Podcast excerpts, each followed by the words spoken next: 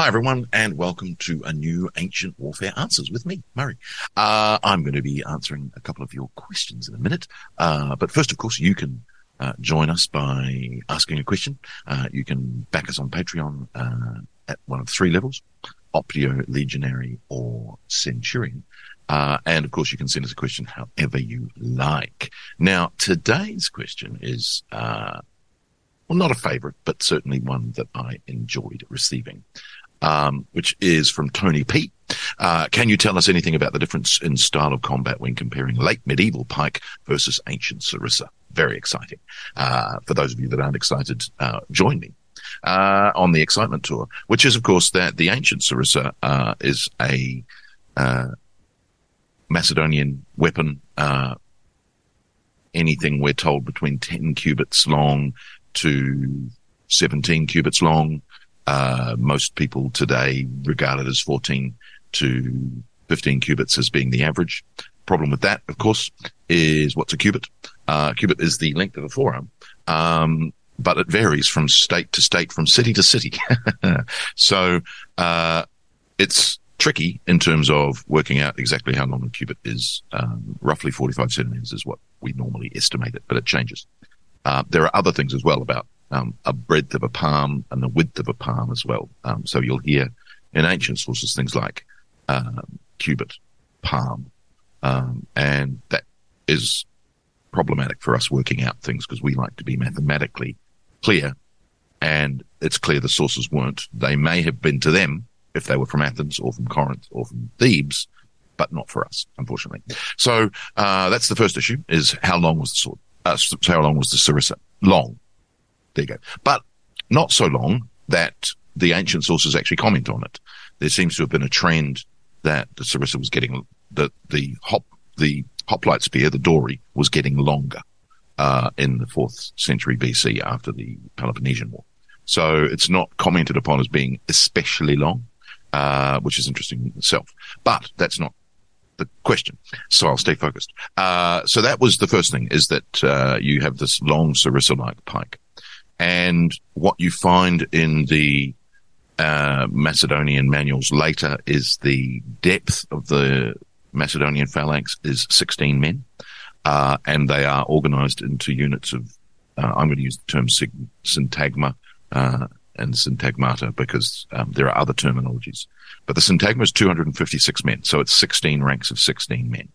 Uh, and that then accordions out to the full phalanx, which is slightly more than 9,000 men. So within each taxeis of the phalanx, you had six syntagma, uh, and then within the phalanx itself, there were six taxeis. So, uh, and only ever six, never got any bigger than that with the Macedonians. So, um, that's interesting in itself. But again, I'll stay focused. So that's the, uh, the Macedonian phalanx and it's an inexorable machine at moving forward.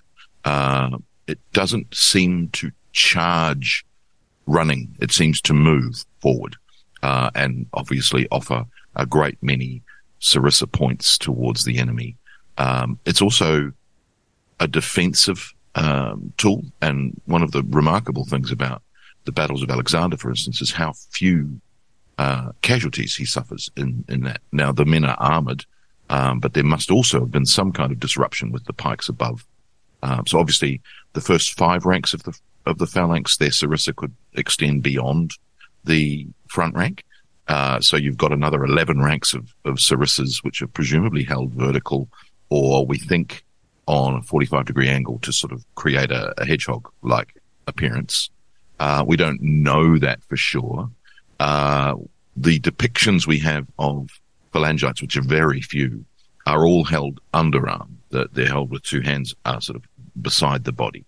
Um, and that becomes important when comparing it to later phalanx warfare.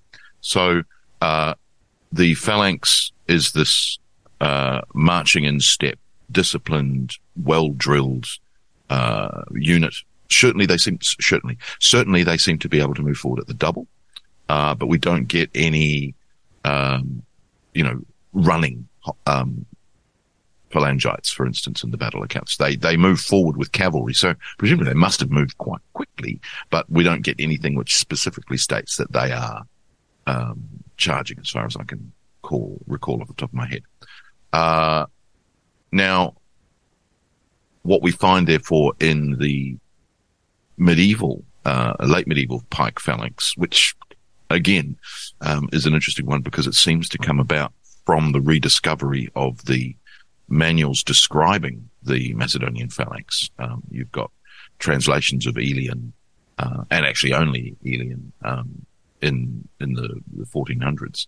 So, uh, that's fascinating in itself, but the pike square and things like that of the Swiss mercenaries and the other pike, uh, maneuvers that you get in the late medieval period are slightly different in the sense that generally speaking, a pike square is 10 by 10. So it's 100 men rather than uh, the the 256 man um, units that you get in the Macedonian phalanx, and they seem to hold their uh, pikes.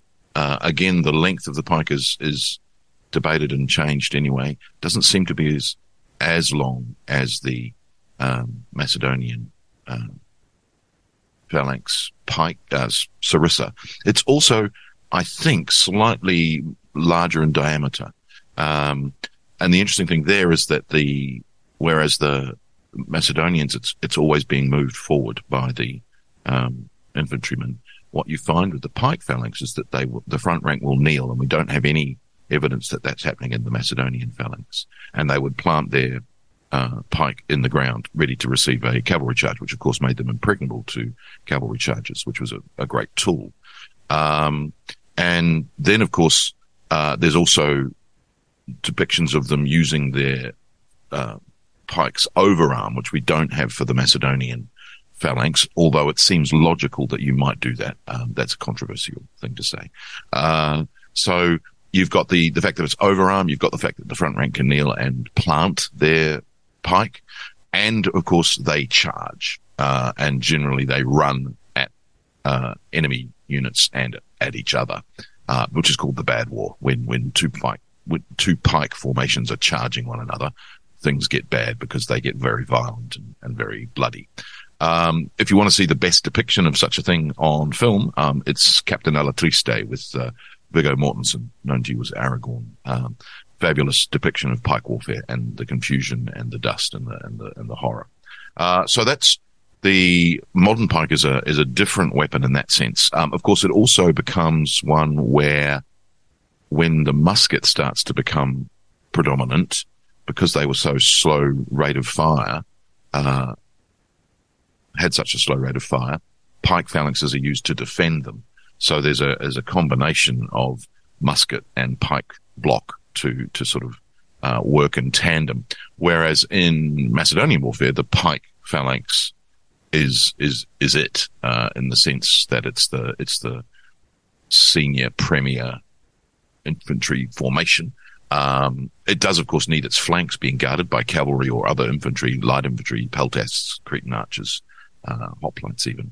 Um, hypaspists, again, they're controversial. Are they hoplites or are they phalangites? We're not sure. Uh, so though that, that's a really interesting, uh, sort of difference between the, the two types of warfare that you get in um, the late medieval period and the ancient period. Of course, the other thing is that the um, late medieval phalangite uh, isn't really, or pikeman, isn't really wearing any armor in the sense of what the uh, what the men in the Macedonian phalanx were wearing, and that's probably due to the advent of gunpowder weapons and and you know that, that that kind of armor isn't really going to afford you much protection. Mostly they are, they are wearing helmets, um, but not necessarily, um, any kind of armor. I mean, padded armor, yes, absolutely for, for stopping blades and things like that, but not, not, um, the armor that you find in the Macedonian phalanx, um, which is still using, um, you know, tube and yoke armor, thorax armor, uh, and, uh, muscled cuirasses made of bronze, which, uh, you know, people have started using copper alloy don't like it. I like saying bronze. Um, although I was amazed to find that the uh, amount of tin involved in a lot of the bronze from the ancient world is sort of less than 10%. Uh, I'm not a, not a metallurgist by any means, but that was quite surprising to find out that the num- amount of tin you needed was actually quite small in comparison to the amount of copper. Uh, anyway, I digress. It's happened a lot in this answer. Um, so there you go. That's, I think, the major differences between the pike phalanx of the Macedonians versus the late medieval pike phalanx. Uh, I'm sure I've said some things wrong, especially when it comes to the medieval aspect of things. But uh, there's your answer. Look forward to seeing you next time. Thanks. Bye.